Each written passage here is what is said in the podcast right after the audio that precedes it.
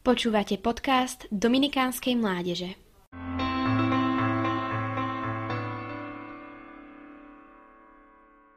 Keď som učila jedného malého prváčika, aby sa vedel prežehnať, celkom sa natrápil, lebo mu to veľmi nešlo.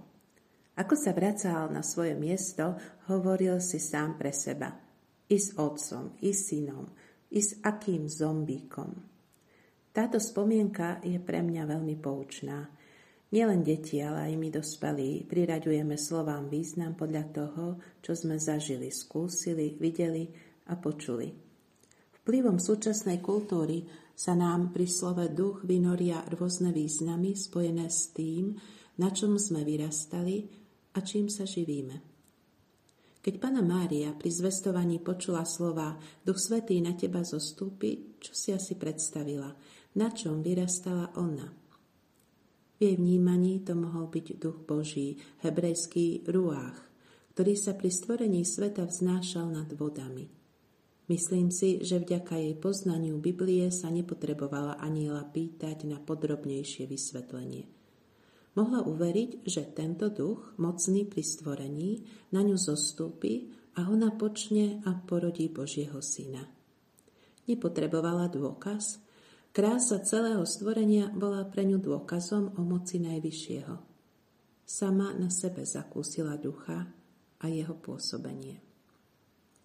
Ten správny význam môžeme Duchu Svetému priradiť nielen vďaka tomu, že sme spoznali to pravé učenie o ňom, naučili sa objektívne správnu náuku, ale že sme vstúpili do živého spoločenstva s ním v modlitbe.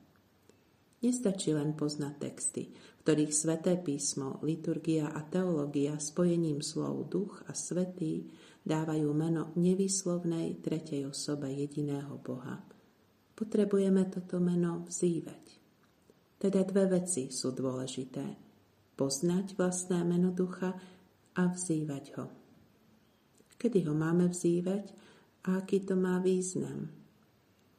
Každej modlitbe sme slovami Apoštola Pavla pozvaní predstúpiť pred pána svojho Boha, ako pred neho s odhalenou tvárou predstúpil Mojžiš. V modlitbe sa obraciame na pána, ktorý je duch. A kde je duch, tam je sloboda. Mnohí ľudia sa po rozpútaní strašnej vojny na Ukrajine modlia ešte oveľa viac ako predtým. Ich odhalená a súčasne zraniteľná tvár nájde v Bohu útočište a silu kdekoľvek, aj v tej najtmavšej pivnici či v kryte. Akú slobodu im dáva Duch Svetý v čase, keď čelia zlu. Sú pribíjaní spolu s Kristom a spolu s ním umierajú násilnou smrťou a smedom. Akú slobodu dáva nám, keď spolu s nimi trpíme zjednotený v jednom srdci a v jednej duši mystického tela cirkvi. Slobodu kričať, Bože môj, Bože môj, prečo si ma opustil? Alebo slobodu nechať v našej odhalenej a zraniteľnej tvári žiariť pánovu slávu. Slávu lásky, ktorá miluje trpezlivo, dobrotivo, nezávidí, nevypína sa, nevystatuje sa, nie je nehanebná, nie je sebecká. Nerozčuluje sa, nemyslí na zlé, neteší sa z neprávosti, ale raduje sa z pravdy. Všetko znáša, všetko verí, všetko dúfa, všetko vydrží. Vzývať Ducha Svetého znamená vedieť, že sme v každom okamihu slobodní ponoriť sa do priepasti tajomstva oslobodzujúceho a zachraňujúceho Boha, ktorý uskutočňuje v každom jednom z nás ten najdôležitejší exodus lásky.